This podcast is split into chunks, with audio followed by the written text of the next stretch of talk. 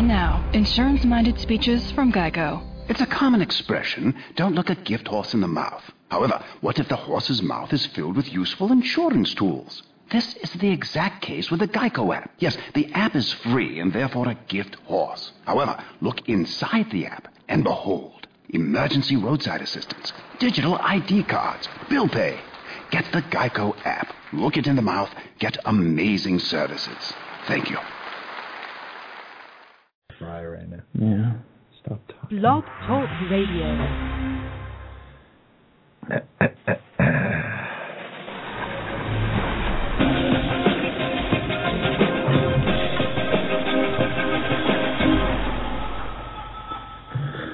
Hello, everybody, and welcome to RU Instant Reaction That was Review. awesome. Yeah, I let's can't hope wait that's to- not a sign of things to come.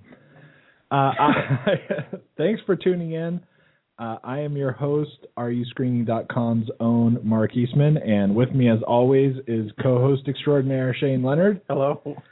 And this week, you know, it's the big, big week. Yeah. right? It, we're doing Iron Man 3. And I'm going to throw this out right away, okay? Um, just to kick things off, because in our, you know, little summary on the website, I mentioned the playing of interviews, which we Oh. we do fairly frequently.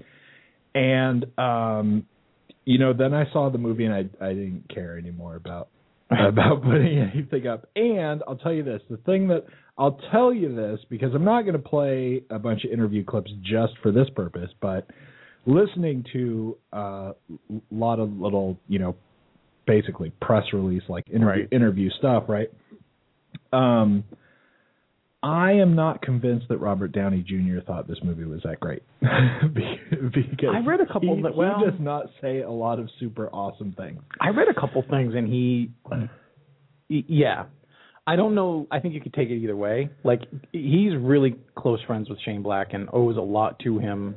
How he feels he owes a lot to him because when he finally got his life straight, wasn't drugging and drinking, and finally got out of jail. Right. Shane Black gave him the first big role and said, "Look, I think you're talented as hell. Let's go." Right. And he's always remembered that, and that's basically one of the reasons why he got this job. But some of the And- stuff and- I've read, and that's that's how Shane and that's you know if you're not really familiar now you were talking before uh, we even saw this movie Mhm. that you like Shane Black I love Shane Black. stuff. which uh, you know for one thing I don't know he hasn't got enough stuff to love his stuff he's only and not only that but Well- he hasn't been around since 2005 really so He's been around forever. He he first became famous when he sold the screenplay to Lethal Weapon, right and Lethal Weapon is '87.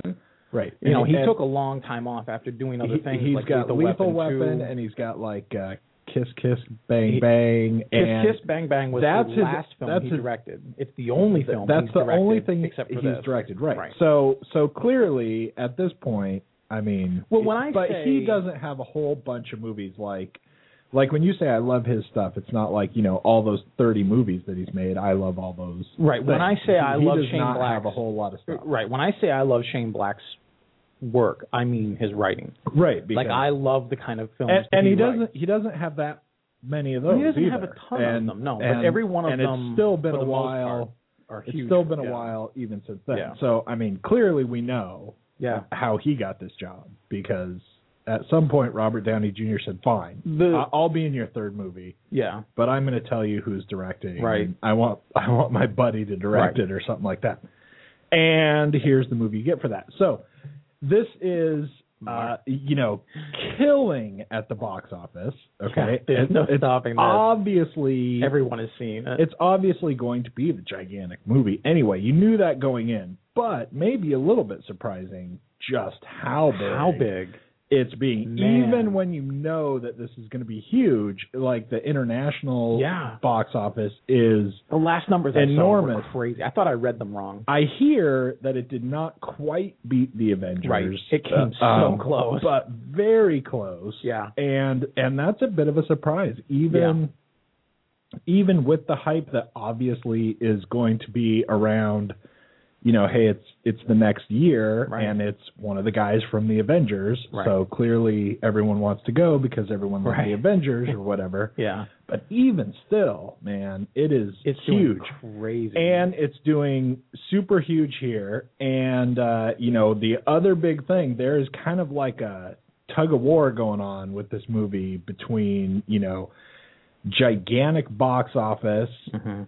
and uh, not a lot of critics really loving it. Now, Right. it's not doing that bad if you look at like Rotten Tomatoes or Metacritic or something like that. yeah. It's not doing that bad, but it's not doing that great.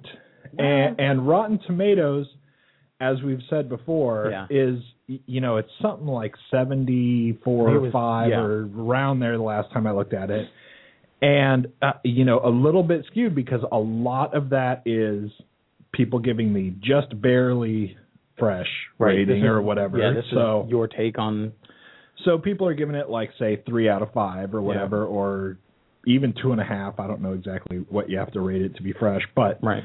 but there it's not getting uh, the score that it's getting because everyone says this is the greatest movie ever, right? Right. But there are critics who are saying that it's Right. super awesome, right? Yeah.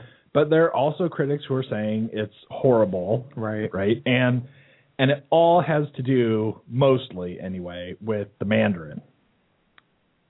Yeah. Uh, I mean, Yeah. mo- most of the hating it, whether Most it's it. critics or even like users, obviously. Right. are- Just are- your general moviegoer. And uh, so I will tell you also right now that um, we're probably going to spoil This certain is I- things we haven't because talked- this is our kind of because why not? Well, I figured we'd give like an overview, uh, you know, but we can only really talk about whether we liked or didn't like the movie by talking about something that's very important in the movie.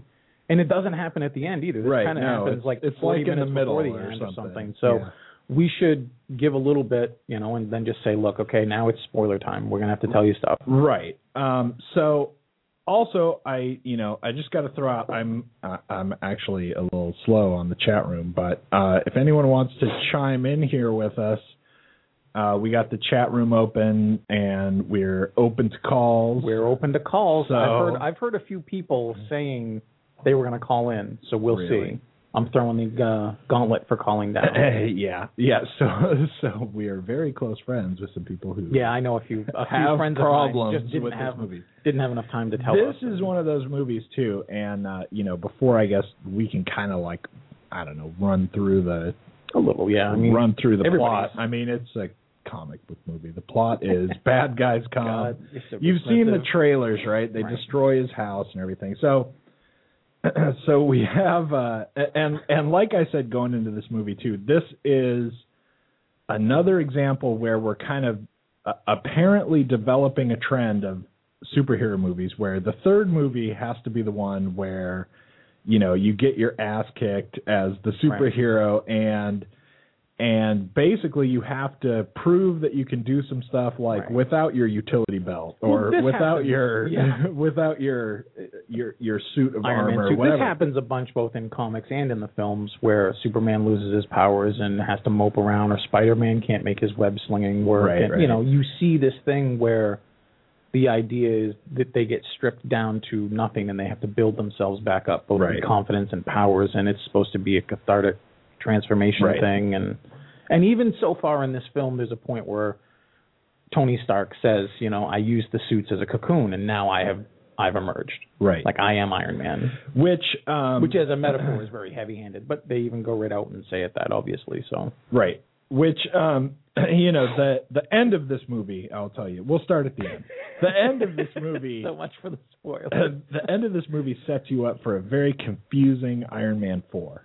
Like like where exactly do we go for Iron Man 4? Because anyway, because of this whole yeah, the suits and the whatever, I don't know. And uh y- you know, that was a good. Well, we'll get Pe- to that. that was a good decision, actually. Pepper Potts has to have her Right? She's got uh, her uh, unhappiness about the suits or Right. whatever. Anyway, women. um, yeah. So, so, but pretty early on, there is like this, you know, twisty whatever thing, whatever you want to call it. I mean, it's Mhm. it's not like right away or anything, but as we like start out the movie, I actually kind of liked the start, even though my gut reaction to the way that the movie was starting was, oh god, here we go again, because it's like this flashback thing. We we You always want to Tony's- see the yeah. Tony Stark is doing this voiceover where he's going, "Oh well, we create our own demons, and Right. and it all started on a rainy Thursday, and 1999 right. I mean, it's yeah. all this, and and as that started happening, I kind of was like rolling my eyes and everything, but it actually worked out pretty Yeah. well. They they Right. they did that uh, pretty solidly, I think, to kind of set up this thing. And what was interesting about it, I thought, is that you know the first two movies um tony stark is kind of all about this great evilness and in a comic book you've got to have some sort of great evilness right, Right. i mean we've actually we Right. talked about that in like the batman movie and stuff like that it's not like somebody's robbing a liquor store and batman shows up right there has to be like some serious thing to it right? Right. and but at the same time in this movie which i thought was pretty cool um it's really it's a personal focus thing it's it's what did tony stark do in his past that created his own demons and Right. stuff and so that whole beginning part worked out pretty well i thought and i don't know maybe no one else will care who's watching it but for me i was i was instantly very nervous about the whole movie when Yeah. when that's the way uh, that I saw we were going. So we go back to 1999, and we've got um, he, he's got somebody who's a botanist who's making exploding plants, Yeah. and then uh, Guy Pierce, or, or although I think he he says his name Guy, but He, his name is Guy Pierce, but I'm sorry, Guy Pierce sounds awesome, and I purposely say it wrong just Yeah, because anyway, it sounds better. so, uh, Guy Pierce. yeah, Guy Pierce or Uh, whatever his name is, right? So he starts out really horrible in this movie. I Yep. thought um, he he He's- get he gets fairly, cliched. he gets fairly better. Exactly, he is really like you know the nerdy goofball who you don't want to ever show up Right. anywhere near you, and and it's and he wants Tony Stark to join him in a think tank and whatever. They don't even really get into much of anything, uh, what it's supposed to be when it starts out, or Mhm. blah blah blah, right? Um, and and so Tony Stark naturally blows him off and everything, and and both of them basically set us up for where we will be later on. Right. together kind of I, I don't know like around the back door or something because what actually happens in the future is the mandarin right, Right. and the mandarin is blowing stuff up and and he is uh breaking into all the televisions in in the country and Yeah. talking to the president and saying oh mr president You i'm, I'm me, after I'm you you can't stop me and all this stuff right and uh and basically it's this whole you know new terrorism threat Right. or whatever Right. on the on the like global scale except what's kind of interesting about it i think is that um it makes sense once you get far enough and you know what's going on and we you know release the twist or whatever but before that point Like it's a kraken. Right. That's awesome. Release the twist. Before awesome. before that point it's a very confusing terrorism plot because they seem to be blowing up. Nothing anyone cares if they blow up. And it's like they start uh having these excuses. There's one like there's Grauman's uh chinese theater. And so it's like the the target sort of is the theater except we don't really blow up the theater. Right. we blow up kind of a little area outside the theater. Right. but then the Mandarin gets on gets on the line by breaking into all the TVs and Yeah. saying, uh, you know, some goofy story about fortune cookies, and Yeah. it's like, okay, now relate it to China somehow so that we can You know, be making a statement. You know, okay, just as a quick interjection, this is a really weird movie for that reason alone, and I know you know this, but this is one of the first films to really cater to a foreign investor. Oh, right, we have China is a thing, huge right, yeah, investor, literally in this movie. And there's another cut of this film that's like four or six minutes longer that has more Chinese stars in it, and they did different Chinese product placement in Right, certain right. scenes. So you had a scene, and then you cut, and then you replaced the stuff on the table with Chinese product, and you redid the scene longer. So there's a weird nod to China in That's this been a- film. that's been a whole, like, strange. That's been a whole like thing in the uh you know, the internet Like in the was trade- a yeah, buzz right. of whatever. I don't know.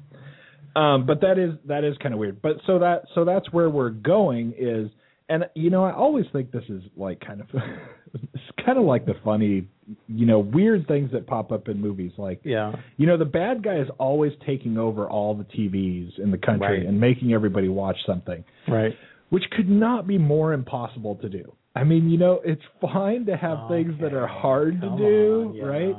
If you want to just take over the president's TV, probably you could figure out a way to do that, right? Yeah. Or if you want to just take over whatever, but all at once you take over all the I mean, there's Ah, there's only like three satellites you got to The- commandeer. That's no big deal. the the way that that works really is that the people making the movies, right, Mhm. think to themselves, people don't actually have any idea how, How TV, TV works. So we'll just say that this happens. Anyway, but that's like such a common theme that we I love in we a take movie- over all the TVs in the I love in a movie where a guy puts a miniature arc reactor in his chest.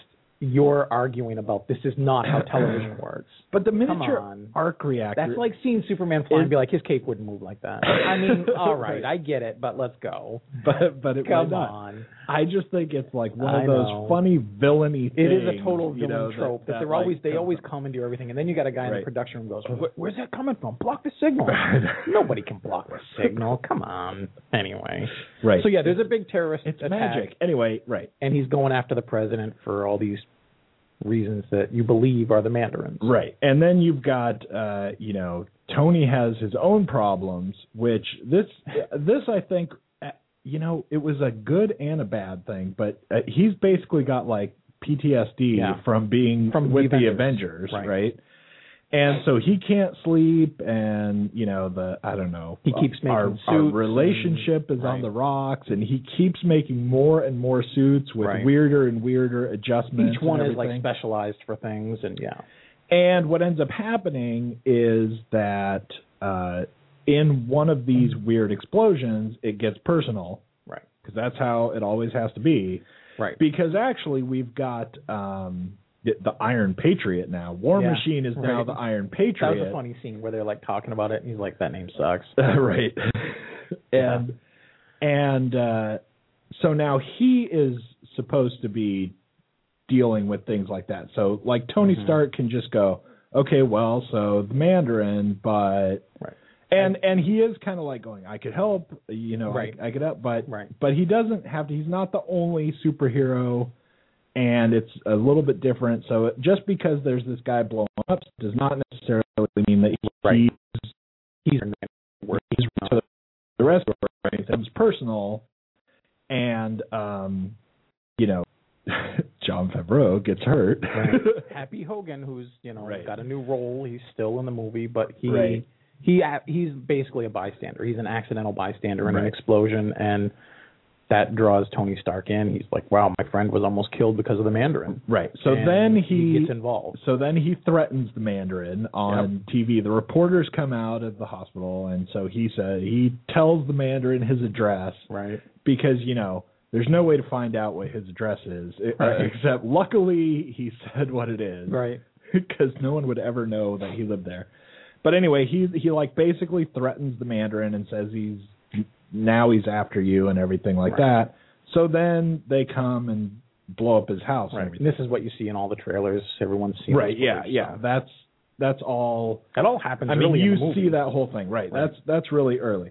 Which you know, if you're being a stickler, that's another thing Sure. about like you know helicopters flying around with Right. missiles and Hey. I did not like the trailer right there because I have to think that Jarvis has something to do with protecting the house. And you know, if I was Iron Man, Mhm. anyway. But that's what happens. But we, there's, we, there's we a all, reason for that later, and that there's a big problem with that later too. But anyway, But anyway, right. And and actually as we get to the end of the movie, the very end, then all of a sudden there's really kind of a problem. like Yeah. you know what I what I hate and here's here's the thing because I know everybody who's listening loved this movie anyway and so no one cares, but um y- you know there's a difference I think between going uh you know saying there's a- problem with like taking over all the TV screens Mhm. or you know that anyone can just fly a helicopter anywhere they want to and no one's going to stop them right Mhm. like like as long as you go buy a helicopter and you have nefarious plans you can just go fly it wherever you want and, and then when you hit the launch you'll be fine because Right.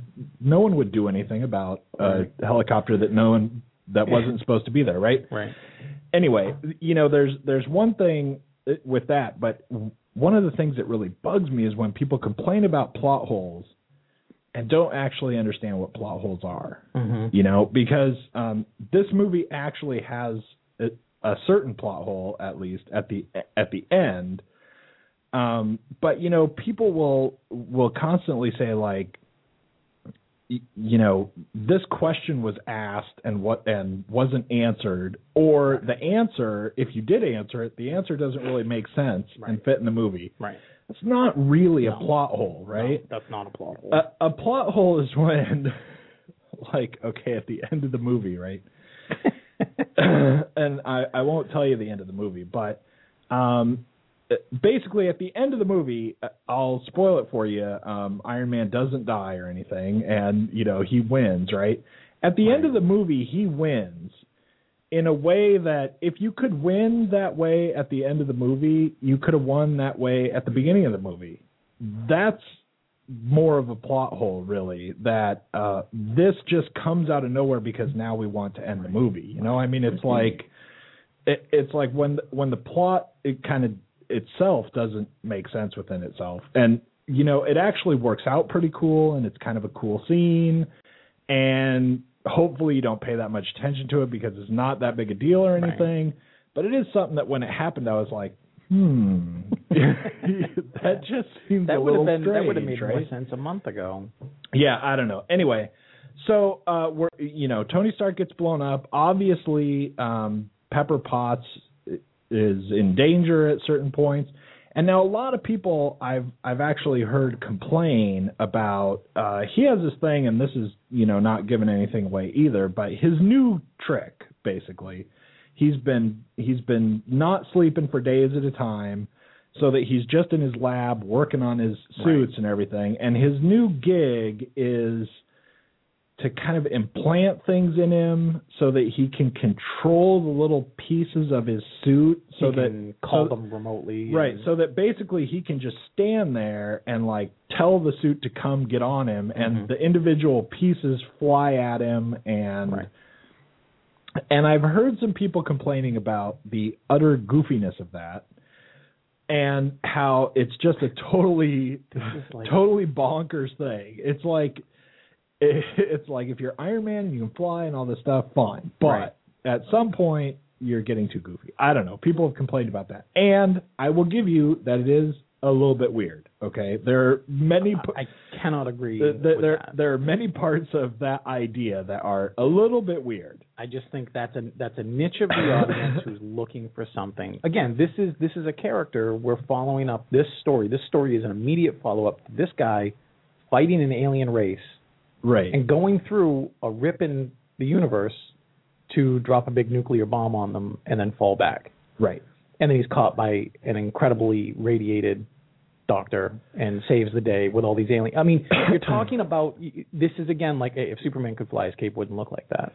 Well, Not you, them. I don't. This I is- don't. I look, don't know if, it if is you can, actually. if there's a guy that can build this technology, no, if there's a guy that can build this technology, and you just saw him fighting aliens, ripping through the sky of New York City, and he defeated them by flying through that wormhole and flying out with a nuclear bomb. And your next arg not you, but the audience's next argument is, well, he couldn't make armor that did that. Right. You're an idiot. Well- you're an idiot because he just Okay. saw aliens Okay, but listen. next to a there's, god. There's there's a You're an difference, idiot. right? There's a difference, right? Okay. Okay, I'll And be curious I- to hear the difference because I think you're I- an idiot. Not I'm you, going to say them. I'm going to say that there's a difference because Okay. there's a difference between being in a movie where you're fighting aliens, right? Okay. Because being in a movie where you're fighting aliens does not mean that like all rules of physics fly out the door and I I just have to believe anything you say because you've already said they're aliens, right? The That's fact that they're the fact that. that they're aliens is not in itself like something that's impossible to exist, right? Agreed. And so the the difference would be maybe like um you know whether or not you could make something that can fly by itself, know where you are. Plus, you know, oftentimes in this movie, I got to say even if you're going to do this, you could kind of push the realm because Mhm. like when a thing flies into you right at like a 100 miles an hour and slams into your body, right? You're not already protected by your armor Right. when it's attaching coming to hit you we're not and gonna, attach you to, I right? know we're not going to get into the There's physics a- of his genius, which would be revol- reverse magnetic propulsion mm-hmm. based on the things he put in his No, but I think that there's, you know, there is some sort of line where you can't just say, "Well, there were aliens." So I agree, and so- and so anything they do is fair game. But I, I okay. Now the counterpoint to that is, of course, like he's not just all of a sudden tapping his watch and abracadabra, the suit's on him. He's actually showing that he's tinkering and working with them, and he shows that it doesn't always work. He has to tinker more with it. You Right. get the idea. You already know he's one of the smartest people on the planet. Not just because he's got a zillion dollars and can afford a tumbler and a batarang. Like he's like Right. this guy that can make this stuff work give him enough time, give him enough motivation, he's going to come up with new things. That's like saying there's a line in the sand where technology exists, and we're never going to get past that, which is stupid because eventually technology grows, and the people that push technology are the smartest people, the most capable, those people that try new things. Right. So you're right. Aliens doesn't give you a get out of jail free card to just make Alakazooey like Harry Potter ones that put armor on you. But they're stupid if that's their argument because you have the best technological innovator ever Right. who has already leaps and bounds if even if you disagree with like part of what the second film was showing was that he was like I'm 15 to 20 years ahead of everybody just me and the American government wants my suits you can't have it no one else is going to have it Right. he- he basically set up this established routine, which is he's super genius and he can come up with these things and he has the motivation, he's got the time, he's got the money, he's got the knowledge. I'm sorry, I think that argument is totally weak. And again, it's Superman's cape wouldn't look like that because of all that stuff. It's not like when you watch the different versions of Peter Parker, who, though he's a scientific, you know, mastermind kid in college who's really more advanced than everyone else in his in his room, can somehow synthesize webs and web shooters and stuff. One version of the movies makes that happen, and the other just is it was coming out of his wrist like a real spider. Right. You know, one of them is a little bit more believable than the other. Y- You could argue that maybe Peter Parker couldn't come up with this stuff because all he can do is basically come up with his rent money, and that's it. But it's established that Tony Stark can do it. Right. And it, I'm Anyway. sorry, it's established that it's there, and if that's your argument, Whatever. it's stupid. Anyway, uh, I still don't think that that gives you like free reign for him to invent like I think it's possible. anything in, you in want, The, in the environment where he's made all these suits, I think it's believable that he could have made a suit that does it. well, anyway, whether whether he can or not, um, you know, so Anyway. people are saying that's pretty goofy. Yeah. Well, And I think I, I think there are points in the movie where they do it kind of goofy. I, I think I think there are points in the movie where even if you want to let him have it, right? right. It If you just let it happens really Right. goofy. There are parts where he gets hit by the things and like spun around. like the crotch you know? piece when it flies into Right. him never looks good. right. But but anyway, whether you like that or you don't like it, Mm. or or whatever your take on it is, when the house gets attacked and we have Pepper Potts getting Right. in danger and everything, and it, so he like he He protects her. throws the suit on her. Right. That was really cool scene. It was awesome. I didn't think I was going to like it. Right. That And I didn't- and that I- was pretty cool. And I kept waiting for the one thing that they were smart enough to do, which was she's got the suit on. She clearly, by her reaction, has never had the suit on before. right. So she's not going to know how to do anything. I was expecting her to rip. You know, she saves some woman. You know, that's there, the, the botanist who's come to try to warn Stark. I was waiting for her to rip her arm out of her socket, like Right. because she and she does kind of make some mistakes. She's like, I don't know how to use this. What am I doing? Right, right. And then Tony's like, Okay, look, give, give me that back. Right. Because you're really gonna mess everything up. Right. Anyway, I thought that was a cool it- it- moment. that Yeah. was that was a cool scene, and you have to have those things to do it. And so Right. there, you know, There you, you go. jump into that. But Makes anyway, so we're uh, we're about half done on time here, and um, I I think we just have to spoil it because most of what I'm actually interested in talking about has some relation to Yeah, and I've got some other The stuff too, so we should jump in. Um, and and here's the thing about the Mandarin. I think uh, the Mandarin and and where it goes wrong or where it doesn't go wrong if you don't care and Right. and you just think it's fine. I think the Mandarin and our the decisions we made uh, about what we were going to do with the Mandarin and stuff is very telling about a lot of stuff in this movie I agree. because there are actually a lot of parts of the movie that I like. Yeah, we've been we've been kind of negative on this, but it's Right. This is a weird movie. Right. There's a lot to be negative, neg- negative and critical of, but it's still it's kind of fun. But it's not always fun. Yeah, I didn't think it was that much fun. I had fun at some points, but I didn't at, think it was some, at some fun. points I did, and you know, there's there's always the thing going on with Tony Stark, especially just from what's been established with Right. the other movies, that you know he's funny and he's Yeah, you know he's making his Right. wittiness Yeah. happen and stuff. And there were a lot of times that those parts of the movie I thought worked really well. I think Yeah. they actually were funny and not just little things where we're going to say Tony Stark is like this, Right. but they were actually funny. You Yeah. know, I, I especially when he's got that other kid. Right. He he runs into the little kid in the small town because there's system failure and he has to Right. whatever. Anyway, but um, a lot of those things were like bizarrely good. Mhm. That he was like with this little kid, Right. and that is not Those Tony Stark well. that Right. we've seen before. Him having to interact with Right. uh, any, any little Right. kids Or at all. anybody, yeah. So that was that was really cool. But there are a lot of parts in the movie that I think as like a theory or like as a kind of a thematic element that you're trying to put forward, I like the theory. Mm-hmm. I don't like how it happens in the movie. Right. You know, there there are several different parts. Even the part, um, you know, the part at the end, basically, where uh, uh, I've already talked about how it just seems weird that uh, Right. now suddenly we can do that because you know We're at the end. well, because obviously, like uh, super Iron Man suits can't break out of like a little thing until Right. some crane pulls a half a foot of rock off of something. Right. I, I mean, it, if it can't get out of there, what do you need that suit for? Right. What's that going to do for you, right? Yeah. Anyway, I liked the idea of basically like Jarvis saving the day Yeah. and not Iron Man. Yeah. Really, I, I thought, man, you could do like cool stuff with that. But then by the time it was at the end of a lot of goofy stuff happening in the movie, I didn't really love it. And I uh, another thing that I didn't really love, and I don't know if this relates really to Iron Man in the comics or anything, Yeah.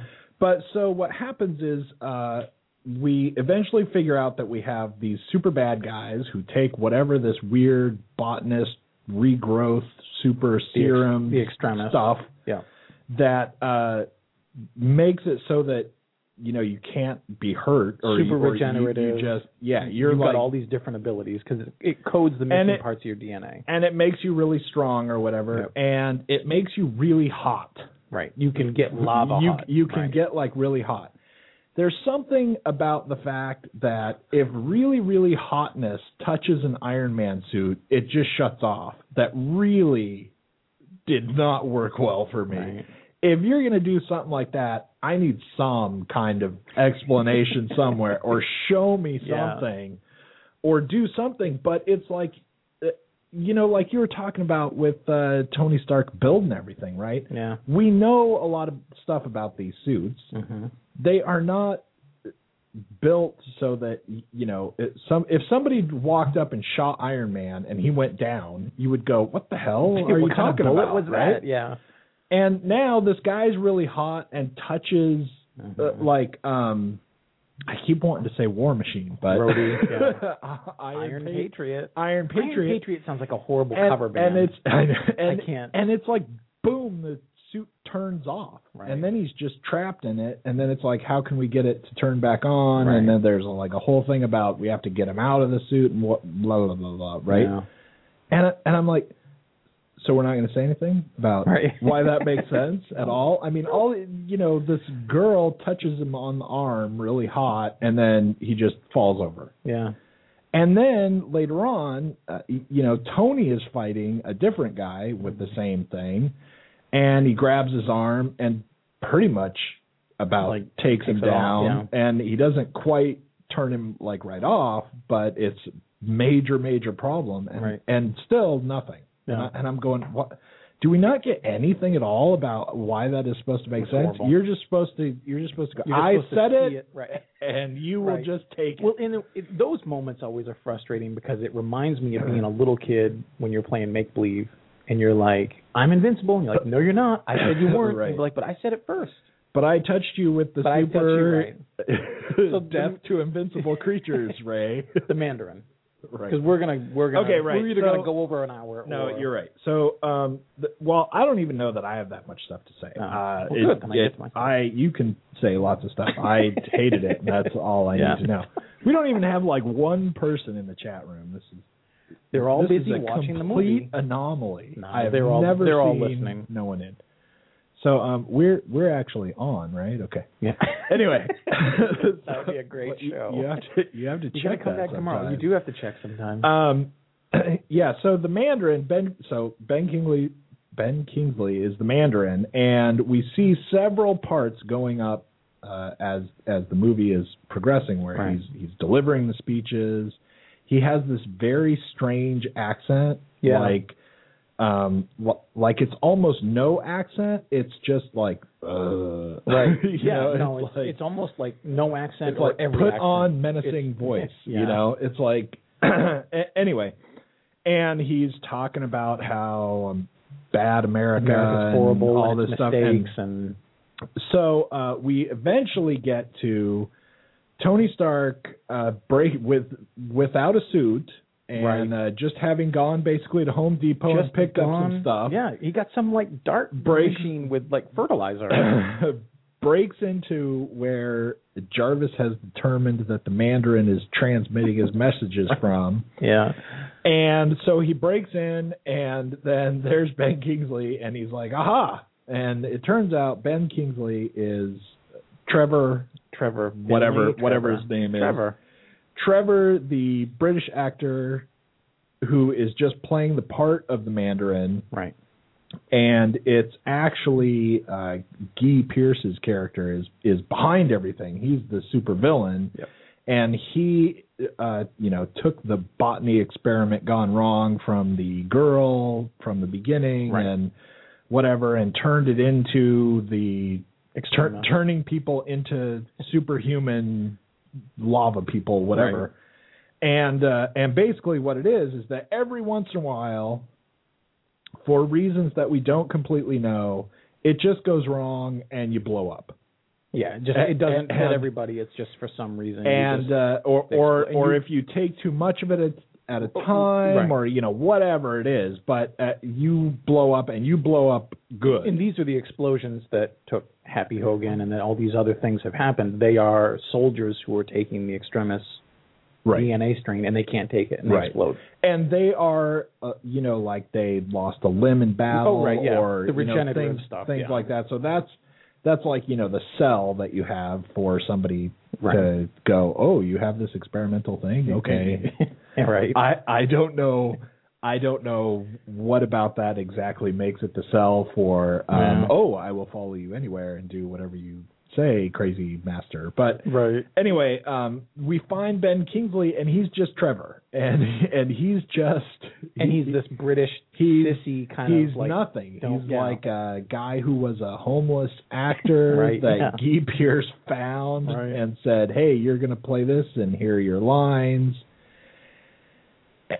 And that's just really, really horrible. And and then Why and then boom, homeless guy? Why boom. there's some, the rest you of your well because You know, I mean, like well, I think the story, if you had to ask uh, Shane Black and Yeah. his screenwriting prowess, I think the story would be that he he is an actor who actually had done some real Real ish acting or Yeah. whatever. He you know they talk about how he played at something. Right. So you want to have somebody who can act, but that no one is ever gonna right put together. know who they are or something, right? So that's your story. You need to find an actor Yeah. who has fallen on hard times that you can That hopefully you no one whatever. will recognize from your local repertory theater.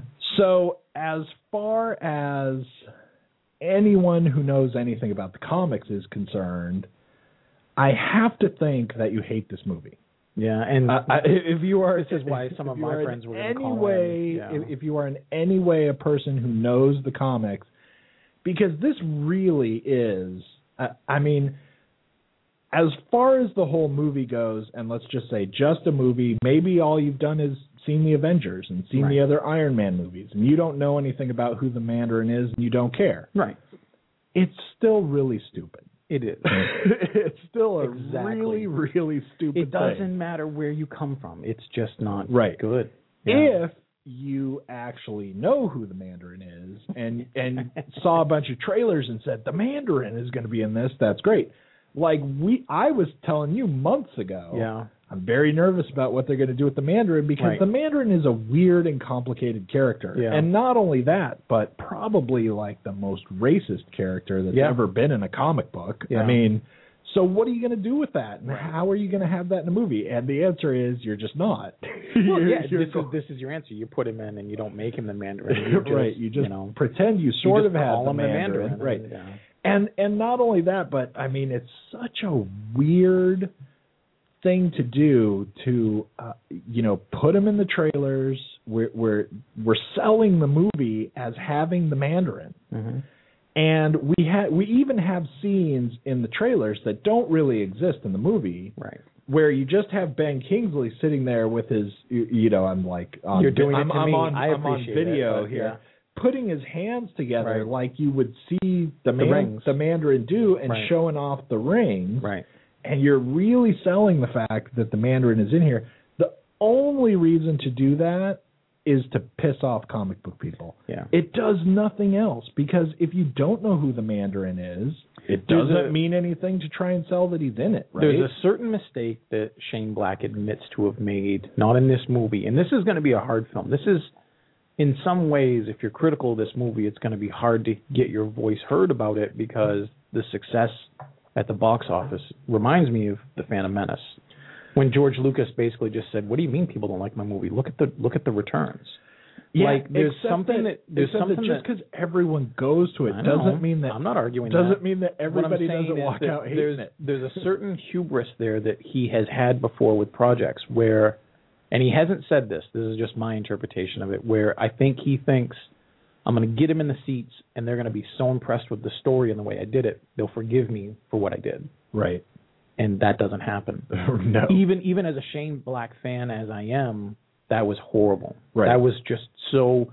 This this movie has so many things that that could work and look like they'll work if they get put together right. Right. This is actually very interesting. This is probably I think well I think about it later. I was going to say this might be the worst Shane Black movie I've ever seen, which is again not a huge list of things, not just Right. counting his directorial stuff, his director's stuff. But I mean, I like a lot of his films, but when the characters have motivations, they don't make sense.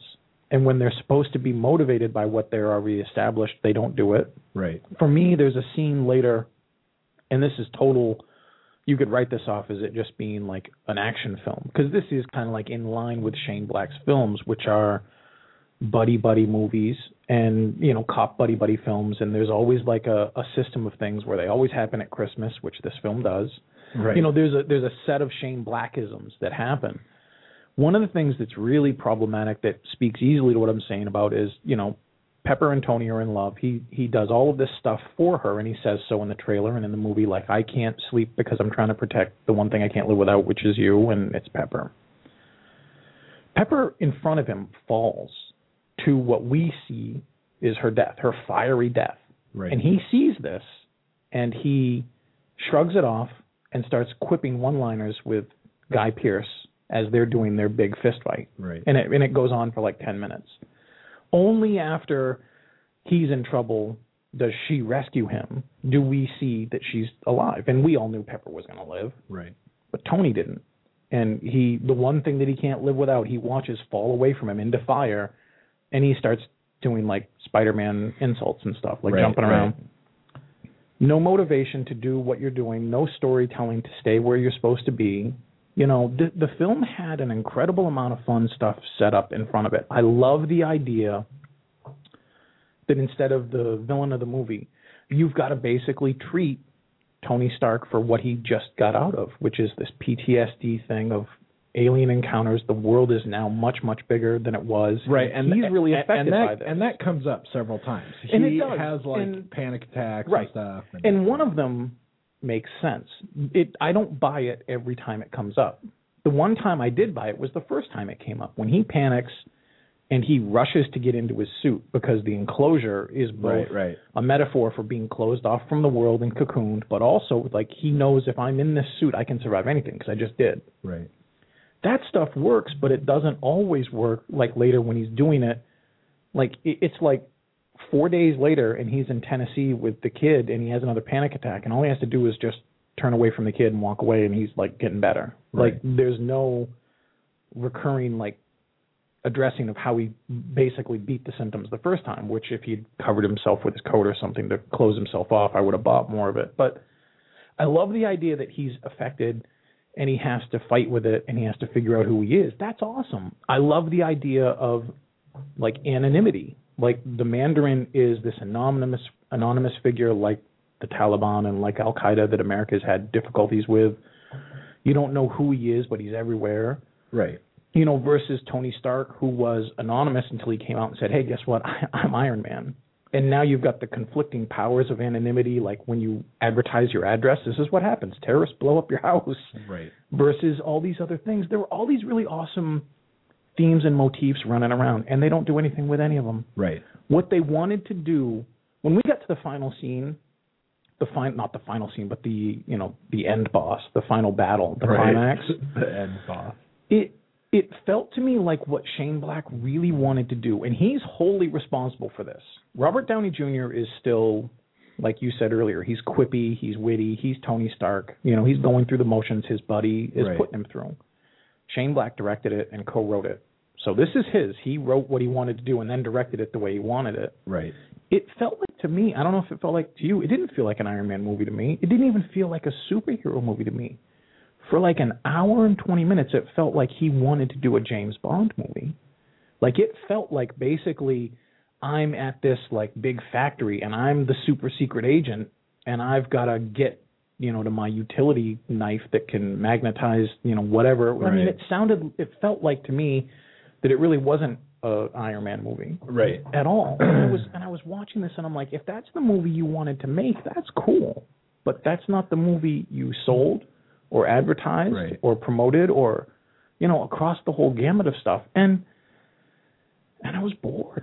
It, I didn't think I could ever say like watching I Robert. Downey Jr. as Iron Man in a real film. When we got There- the movie wrapped, I said to you, I'm like, why does this feel like Iron Man Five to me? Uh, Like exactly, it, like it right. felt like they run through all the ideas, and he had one more film on his contract, and this was the best and it was uh it, it was this is uh you know another thing that we've talked about for with various movies but this felt a lot to me for most of it now there there were parts that i liked there were parts when i wasn't bored Right. but like you i liked the um let's put ptsd in it. a lot of fun ideas. That was a good one. and make something happen though right Mhm. but we didn't, we don't get to the point where we make something happen. No. There's not actually an ultimate point to it or something we want to say about it. It's just that let's Let's give it to him. Let's say he has and this, it's like what and- you just said about that, he has it. extremis thing, where it's like, well, it's going to hurt you because I said it would. Right. Like you've got PTSD because I said it, and you don't sleep at night. Right. Like okay,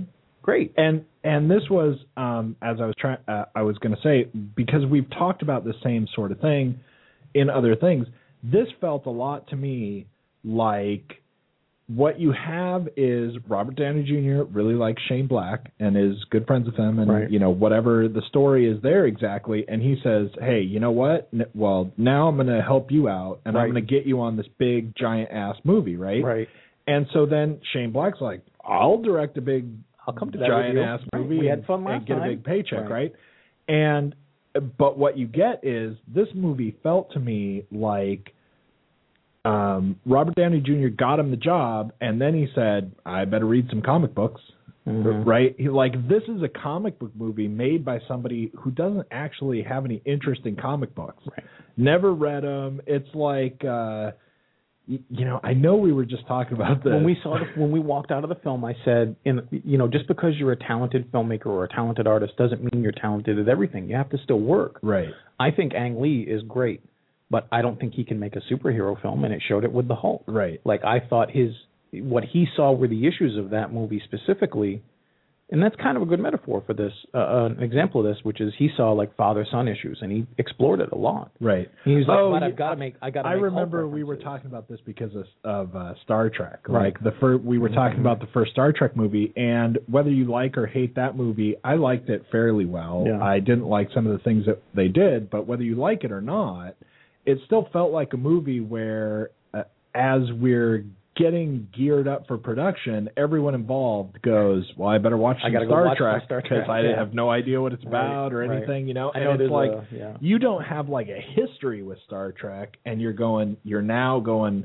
okay well now I can build that into it or Right. something it's like basically you've got like probably eight tenths of like the script written Right. and you have your whole idea and then you go well I better Well, it's like- I better go see how Exactly. exactly it works Like right? what you're saying, you don't have a history with this. You have an opportunity with it, right and that's the difference. Where And- somebody and comes to it. That's way how this movie felt Yeah. to me, especially. But then there are also, you know, the other things like the PTSD. I thought was interesting, but it didn't. It didn't seem like it amounted to anything. It didn't mean anything. It didn't really connect to the plot overall, like you would expect a movie's theme to do. Right? If you're going to have some theme Mm-hmm. Yeah. at work, then it's supposed to do some work and do something other than Right. just letting you show him have a panic attack once in a while. Right? And it's also like what you said earlier, where it just doesn't. The, okay, and I'm bouncing around a bit, but there's a scene in in um, Superman Returns where Parker Posey is, you know, supposed to be a damsel in distress in a car that has no brakes, and Superman saves her. right. And she finally smacks Kevin Spacey in the face and says, "You didn't really have to cut the brakes. Like she was actually really Right, in right. danger." Right. And he just coyly says, you know, he would have known. Like I, I, you were fine. He, I knew he would save you. There's a moment here, like when I was talking about motivations that don't make any sense. The botanist is very important later in the film. Right. But when the when his house blows up, which is also a very funny Shane Blackism because it's like anytime there's a house on stilts in any movie he's ever directed, he explodes the hell out of it. Right. So anyway, he he has like the botanist come, and since we're into spoiler zone, like she's actually still with the bad guys when she comes. She's Right. trying to lure him in, but it doesn't make any sense to explode the house when she could die, when she's really needed later in the movie. But you don't really think about that. It's like what you said. Don't think about it too much. Except and that it's it- a little bit more of a fun ride. Except that eventually, wouldn't it be funny if we didn't care if we needed her or Yeah. you know whatever? So then we, it's, so But then it's all just- that. it's all the but not not just- only not only that. That's a problem with her. But I had Right. more of a problem with her, just because it, she's so kind of on the fence Mhm. morally yeah, she yeah. that there's no such thing as that. Like it comes off very fake. Yeah. That it's like what I want to happen for the plot is that she'll be like this, and then five minutes later I want her to be like this. right. She'll feel guilty. And then, it and yeah. and I'm just kind of saying, except that it, it, It didn't work. It, it didn't feel real Yeah. at all because you know w- once she's as far into this as she is, Mm-hmm. She's right up there with Guy Pearce. Right. She doesn't care. Shit. The only reason she comes in to uh, you know, even connect with Tony Stark is that all those years ago in 1999, when he was Yeah. drunk and doesn't even remember what he was doing, he wrote part of the solution to her problem on the back of a Right. card. Yeah. Like he didn't even have to try. Right. He was drunk and Yeah. doesn't remember doing it. But she was, you know, creating this thing all those years ago and experimenting with plants and getting the plants to regrow Right. and then they'd blow up, right? And then they have their one night stand, and then you know, almost as an afterthought, he goes, "Ah, it'd be nice if I solve her problem for her, so I'll write down this, you know, thing." And then- yeah. and she's got it, and she Right. shows it to him, and it's like it almost It's solves all right. her problems. Right. And so, you know, that opens the door at the end Right. to Tony Stark being able to say, "Well, I, you know, I That's actually a good moment too. I, I almost solved it Right. drunk 20 years ago. First, like, I could are we gonna probably figure it out. Yeah, and he's right. like, "Look, I was not paying attention. I think I can get this." right. So, but um, but anyway, the whole Mandarin thing, and you know, I- I don't want people to think going into this movie that really, in the like bigger picture, the problem is that we we screw over the Mandarin, right? Right. The character that he is. I think it's a horrible thing to do, and it's just bizarre. And like I was saying uh, Yeah. to you earlier, it's like if we if we suddenly wanted to round out some more heroes, or like we made the next X Men, or we made the Super Friends, or something like that, we pull somebody in who's like not that popular, Right. and we have Aquaman, or we have you know some X Man that hasn't been around a whole lot, so maybe Yeah. people don't know him. And then what we do is, you know, we have Aquaman, except he has nothing to do with Aquaman at all, Yeah. right? I mean, he's he's called Aquaman as like some joke that he's wet behind the ears, Right. and he has utterly different superpowers. And that have nothing to do with the character at all, and just go, yeah, that's right. I made Aquaman. There, there he is Yeah. why have the Mandarin and sell him as being so like the the character with the rings and everything? It's really weird to me that you would actually. I, I mean, what you're doing is just going. I just want to piss off comic book fans. Yeah. I mean, because there's no other point to it. You Yeah. could, you know, just don't. You could have the same story and not have it be the Mandarin or you know whatever. But what I don't want people to think is, ah, well, if you're a comic book fan, then you don't Yeah. like it because No. that's not actually the Yeah, ultimate right. problem. I would figure it would be. If you're going to make a movie and what you're going to do is, you know, screw over the Mandarin, like you were talking about, uh, Shane Black thinks that you'll forgive me because look Yeah. at the great story that I made. If you made a great story, I might did, I think might about it, right? Right. But it's just a really stupid, Yeah. gimmicky twist that is horrible anyway. and it's unnecessary. You didn't need it to tell the story, and in a way, it undermines everything. This is not like Christopher Nolan's Batman versus you know Tim Burton's Batman, another Right, entity, right. another world. This is building off the last two films. We are to believe that those two films are really what happened. And one of the guys, Raza, in the first movie, who was the terrorist everyone thought was the bad guy, right. He's a member of the Ten Rings. That's what the Mandarin is. Like they've already established that this exists and that this is real. Right. But now they've come full circle and they're supposed to make you believe that Guy Pearce is the Mandarin. He didn't have anything to do with the Ten Rings. So now what they're doing is they're literally cutting off their nose to spite their face and hoping you won't notice or you'll think they look great noseless. Or or you don't and that is the most whatever, right? ridiculous thing to try to do. But another negative thing about Shane Black, and he's even said this, I'm going to paraphrase it, is in his movies sometimes he just throws everything at the wall. It's Right. almost like he's a more violent version of Seth MacFarlane. Like Right. he just throws everything out there, and he's hoping you're going to laugh at something.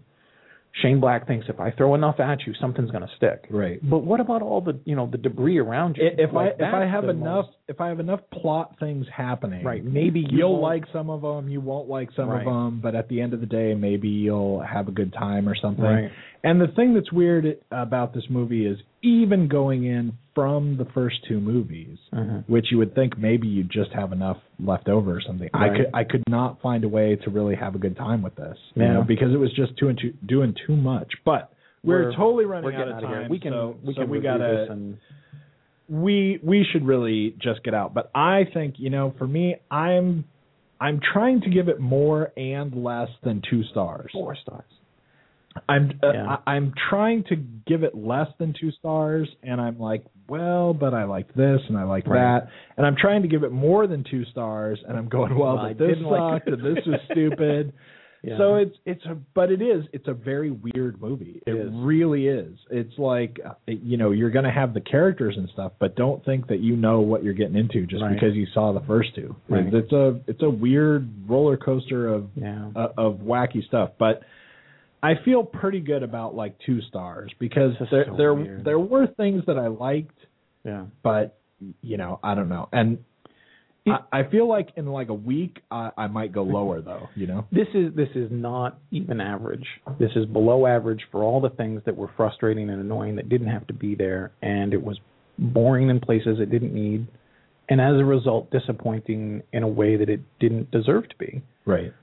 When I came in, I was like, if I had to do the number grade stuff, I'm like, yeah, it's it's less than half, so it's forty. It's two Right, stars. right. I mean, we both came to the same thing. Yeah. It- it's I- really I, frustrating. don't- I think there are- it's good that this is uh, fairly instant, and um, Yeah. I am just going to say Yeah. uh, goodbye to all the people who are live. Right. Um, and we'll be back next week with, with the Great Gatsby. I think is what's next week. Yeah. Um, thanks for tuning in. Um, and then you know if you're listening on the Right. on the podcast or whatever. But I I did just want to also throw out you know this is a movie that I I feel very weird in a certain way about the whole uh you know instant reaction hmm because I really feel like like right now there are several good things about the movie that I liked, and since we've already you know spoiled lots of stuff, that part where at the end where all these suits just show up, Right. all these empty suits with just Jarvis con- controlling them, all fly to the rescue and finally break out of the basement in Right. his house because a crane tore some stuff off of the thing. I don't know. I Right. thought that was a little goofy. It's a little like um I don't know. It's it's a lot of things, but I thought it I thought that is something that you could have done something a little cooler with than just okay fine they show up or something, but Mhm. something where it's like you know, uh, Tony Stark is literally being saved by his suits. Right. I, I, I thought that was really cool. Yeah. Except that by the time we get to the end of this movie, I don't care. But there are there were a lot of parts that I thought were really good.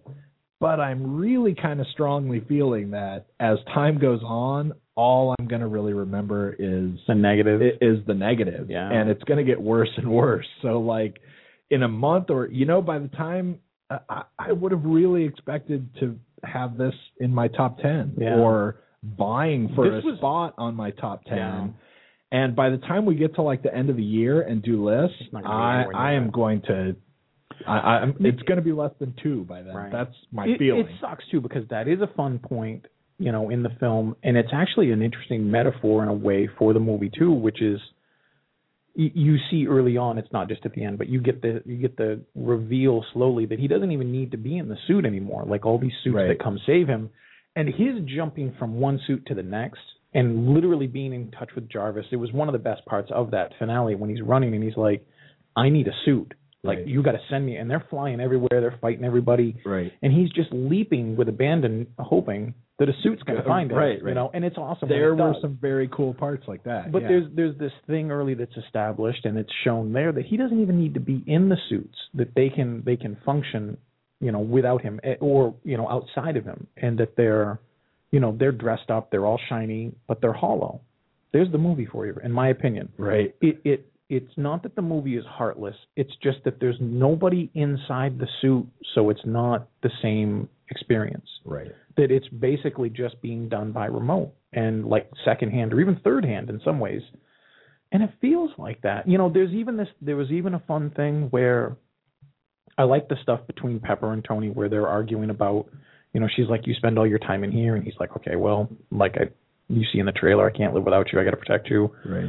But there's even a fun moment when it's really like a three-way love story between Tony and his suits, Tony and Pepper, and the suits are always in the way, and it literally gets into their bedroom, like Right. that scene where they're dreaming and where they're sleeping, and he's having a nightmare, and he accidentally calls the Iron Man suit, and it attacks Pepper. Right. Like that's an awesome metaphor for something between you know there's, there's Except trouble if, in- if you haven't seen the movie, it doesn't really attack her. It just No, kind of grabs yeah. you. It's not like it, it you know, doesn't like throws throw her, her around. wall. That'd right. be awesome if it did that too. But you know, just even that, and the last thing, which is the manufactured buddy cop thing between you know, you could argue that it's really important that Iron Patriot, I can't even say that name without cracking up, that Rhodes, you know, has to be there to save the president. All the president stuff, all the road Rhodey being around for the last forty five minutes. it's it's almost it's unnecessary, it- and all it is is he loves buddy buddy films, and that's his right. attempt So to make he, a, a he has superhero to buddy have, film. he has to have a buddy in it And somewhere. It's just so annoying. And yeah, the whole Iron Patriot thing is uh, completely throwaway, except absolutely. that except that it's all kind of like um, you know writing a movie backwards in a certain way, where you're going, what I want to get to at a certain point Right. is that you know the the Iron Patriot suit becomes part of Right. what's happening at the end, and so well, if I'm going to do that, then I have to put Iron Patriot in, the, movie suit, right? Yeah. and give him a scene or two and and let Yeah. and let him be in the movie otherwise I can't get where I want in the end but it doesn't really I, I don't know. It doesn't jive very well. But um one last thing that I wanted to say especially because you were talking about and this is you know this is kind of nothing and it's not really probably here nor there and not many people watching the movie will probably care. But since you were talking about that there there is a definite problem going on throughout the movie with people's motivations Mhm. And we've got uh you know we've got botanist girl. She doesn't really make sense with her flip floppiness i don't i don't think anyway. And um not that that basic line couldn't happen but this movie doesn't really sell it as being realistic. And we've got like you said you know tony's even got motivations that don't make sense. Yeah. but you know, there is something about Pepper Potts that, especially in this movie, but actually even in previous movies, Yeah. that I just don't buy. You hate Gwyneth Paltrow. I do actually hate I Gwyneth Paltrow, do. but that's not why. Everybody hates Gwyneth Paltrow Um, now. I, I think I just saw a thing that she's like the number one most hated celebrity She is. in the world or weird. something. But anyway, I do really hate her, um, but it has nothing to do with why I don't Right, like this, like this. like this part. But you know, like she's going, you know, Tony, you're always with your suits and blah blah blah blah blah, and I just don't buy that. Yeah. You're in a relationship with Iron Man, Right. and you're gonna go, you know, I mean, it's like, are you gonna watch football all the time? right. I mean, like we're having some like weird, let's connect this to real people and their relationships. You know, Yeah. you're going out to the bar again tonight Right. and not spending time with me. I'm Iron Man, yeah. and I'm right downstairs. Right. Yeah. You've got the code. You're always coming in. Right. Is it really something where she's going? You know, Right. I, I she's getting that uptight about everything. Oh, now you're wearing the suit around Just the house. And if, that- uh, if you, uh, how is Iron right. Man not wearing the suit around the house? If you were Iron Man, One of- you would be wearing the suit. One of the house. biggest things that bugs me about the whole film was that he chose to wear a prototype suit when he felt everything was dangerous. right. If Right. Iron Man was wearing his Mark IV or whatever whatever ones you want to call them, if he was wearing a real The fully really, operational, really solid really ones, ones, Then the we'd moment, have the, moment the helicopters hit, he would have flown out there and ripped those things down Right. and found their families and messed them up too. Right. The, it, the whole movie is predicated on one, and this is actually one of the things I like about the idea of the movie, which is his character is thoughtless and and egotistical and all of these things, and he makes mistakes. He leaves a huge wake of mistakes in his life behind him, and eventually they all catch up to all of us Right. Right. that's a great part of the movie. That's an awesome way to start the film. It doesn't make any sense if he's that paranoid and needs to be that much in control to Right. be like, hey, exactly. I got this he's prototype. got he's got really, both things going right. on. I'm not really. Iron Man right now. I'm kind of like tinfoil man. Like Right, this isn't a really good suit, but you know. Anyway, Yeah, but they spent so much time with those metaphors and those you know, those avenues instead of the stuff that would have made it a really better film. Yeah, ultimately, it it has its its positives, but it's, And it it's, tries to stay- really kind of a mess. It, this is real quick. It tries to stay, you know, in the vein of telling things that are important, like what you were saying when they've got, if you've got War Machine, if you've got Iron Patriot in the film, and you're using him to basically knock on doors for comedic relief, looking for the Mandarin, and it's always the wrong place. Mm-hmm. That's a great metaphor for America looking for terrorism. You know, that's an awesome, perfect thing, and go with it. Don't just make it a gag for three seconds and then leave it because you got to introduce Rhodey somewhere. right.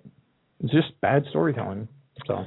All right. Anyway, so if you uh, stuck around this whole time on the podcast, You're thank- awesome. Thanks a lot for tuning in. And uh, as I already said, next week, uh, Probably Gatsby.